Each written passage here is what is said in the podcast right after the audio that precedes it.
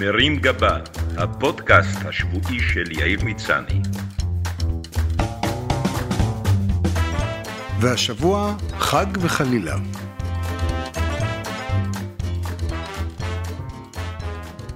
השבועות האחרונים, שהיו מלאים כרימון בחגים ובערבי חג, והתנהלו תחת המוטו "לכל שבתון יש מוצאי שבתון", למרות שלא ברור בדיוק מתי זה, היו אינטנסיביים ביותר.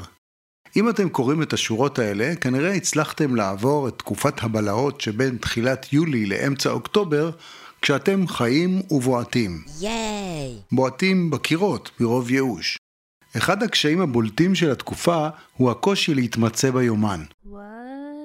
מיד בתום ראש השנה, אתה מותקף בסופי שבוע שהוצאו מהקשרם ומופיעים באמצע השבוע, ואין לך מושג איזה יום היום ומתי הסופר כבר יהיה פתוח כדי שתוכל לקנות מצרכים לארוחת החג, רק לא ברור לגמרי איזה חג. זו התקופה היחידה בשנה שבה אדם מעלעל בלוח השנה העברי, וגם אז הוא לא מבין אם זה ערב חג, מוצאי חג, איסרו חג, מה בדיוק אסור שם, שמיני עצרת או תשיעי עצירות. נראה שחז"לינו שהמציאו את כל המסורות המשונות שלנו, בכלל רצו להתל בנו. הם הבינו שלקראת סוף סוכות, כולנו כבר הלומי חג, ואין לנו מושג מה קורה סביבנו ואיזה יום היום. והחליטו להמציא כל מיני מנהגים משעשעים. לסובב תרנגולת מעל הראש, לשלם אלפי שקלים על גרסה לא טעימה של לימון, או לתקוע תפוח על דגל ולראות אם נזרום עם זה, או שנשים לב שמסתלבטים עלינו. אני מודה שעד היום לא לגמרי ברור לי מה ההבדל בין שמחת תורה לשמחת בית השואבה. ואם יכול להיות שהאירוע השני הוא המצאת תוכן שיווקי של חברת שואבי אבק. בדיוק כמו ממשלת מעבר שלא מצליחה להוציא לפועל שום תוכנית משמעותית, בתקופת המעבר שבין תחילת החופש הגדול לסוף החגים, אין לישראלי הממוצע שום טעם להתחיל פרויקט בעבודה, דיאטה או תוכנית אימונים. ממילא יגיעו עוד חג או ארוחת חג והכל ייעצר. בעניין הגזרה חבל לבזבז אנרגיות, כי תכף מתחיל החורף שבו אפשר להסתיר הכל בסוודר גדול, כך שעדיף לוותר על הדיאטה ולעשות גשר בין ארוחות החג למעיל של נובמבר. בסך הכל החגים וחופשותיהם הם תקופה מעייפת במיוחד, שבסיומה כל אדם נורמלי מייחל רק לדבר אחד, חופשה נוספת, שתאפשר לו לנוח מהחופשות. ימי חול המועד נקראים כך כי הם מועדים לפורענות. הכבישים מוצפים באנשים שעושים את דרכם לכנרת, כשעל גג המכונית שלהם מזרנים, גלשנים, רהיטים ומנגלים בכמות שבקושי הייתה נכנסת בסמי טריילר. משפחות שלמות נוסעות לכל מיני פסטיבלים עם שמות אקזוטיים כמו פסטיבל הגבינות והדיזינטריה, פסטיבל הגרוב והמנדבושקס, הפסטיבל להצגות ילדים וערק, או פסטיבל מיונז בים האדום. בניגוד לשגרה המסודרת שבה הילדים מאוחסנים במשך היום במוסדות החינוך בזמן שאתה מבלה בעבודה ודואג לחזור משם בדיוק כשהם סיימו אמבטיות, בחגים אתה עסוק מעל הראש בלהאכיל את כולם, בלהעסיק ולשעשע אותם כאילו היית chef de village בקלאב מד. Bon appétit. הילדים שביום רגיל לעולם לא קמים לפני 20 ל-8, וגם זה אחרי שנאלצת להשתמש בשוקר חשמלי, מקפידים בימי החג על השכמה בשש ופתיחת היום בשאלות מה יש לאכול ומה עושים היום. שכמו יהודי טוב אתה משיב עליהם בשאלה אחרת, מה עשיתי רע שזה מגיע לי. הסבים שכבר הבינו שתנסה להפיל עליהם את הנכדים כדי לטוס עם האישה לשארם, הקדימו תרופה למכה ודאגו לנסוע בתחילת החגים להמר בבורגס. כך שבזמן שאתה שורף את החופשה על הסעת הילד לחוג סליים, הם שורפים לך את הירושה. בספר דברים נכתב על חג הסוכות, ושמחת בחגיך, אתה ובנך ובתך ועבדך ואמתך, והלוי והגר, והיית אך שמח. רק שהקטע של עבדך ואמתך פחות מקובל היום. גם אם פעם בשבוע מגיע אליך הביתה איזה גר שעוזר בניקיון, בשאר השבוע אתה האמה שמפנה את השולחן מארוחת החג לכיור ומקיימת מצוות ושטפת בחגיך וקיללת כל אורח. עבודות הבית הלא נגמרות והחיכוך האינסופי עם הילדים מסוכנים לזוגיות.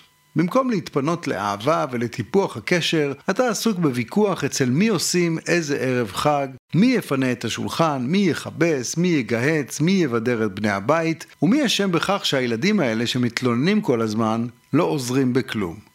לכן כנראה הומצאה הסוכה. כבר בימי קדם, אחרי ריב זוגי, שלחה שרה את אברהם לישון על הספה בסוכה, מנהג שמתקיים עד עצם היום הזה. בבניית הסוכה מצופה מהגבר הישראלי להפגין יכולות בנייה והנדסה מרשימות. אתה, שהפטיש היחיד שעשית בו שימוש במהלך השנה היה פטיש פלסטיק ביום העצמאות, והפעולה הטכנית המסובכת ביותר שאתה מסוגל לבצע היא תפעול שלט של טלוויזיה תוך כדי פיצוח גרעינים, נאלץ להפגין כישורי בנייה של מהנדס שלד סיני.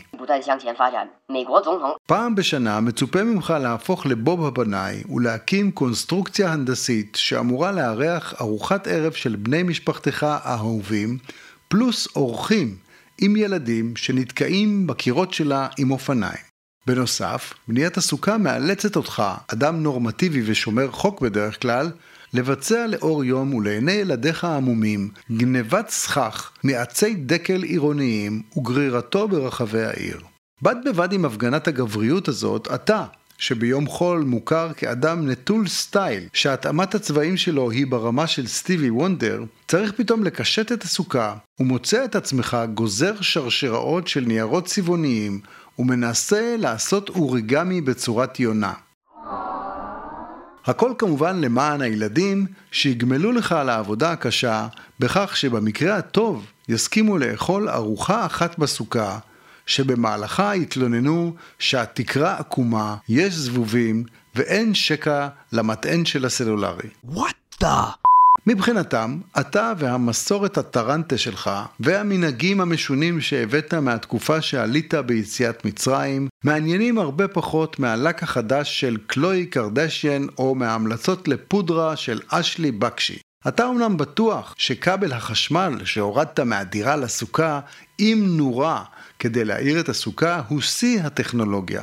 אבל כל עוד לא ארגנת להם וי-פיי, מסך 50 אינץ' וקונסולה של פלייסטיישן שתאפשר להם לנצל את הזמן ולשחק נגד גיימר מהונג קונג, לא עשית כלום. עד אז הם בחדר שלהם, ומבחינתם אתה יכול לשבת לבד בסוכה, לטבול אתרוג בדבש, או לסובב תרנגולת עם לולב בפה מעל הראש. הם לא מבינים למה צריך להזמין אושפיזין, אם אפשר פשוט לדבר איתם בפייסטיים, או לשלוח להם סרטון בוואטסאפ, והם בטוחים שהחושה המוזרה שבנית מענפים מתחת לבית, היא סוג של חניה מקורה לאופניים של יום כיפור עד השנה הבאה.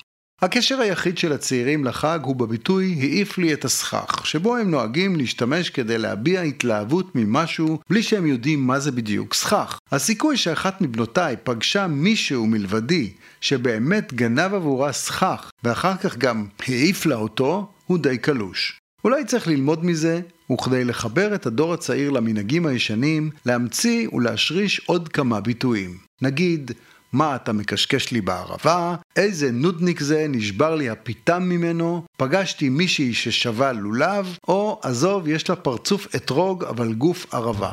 ושיהיה לכולנו אחרי חג שמח. מרים גבה, הפודקאסט השבועי של יאיר מצני.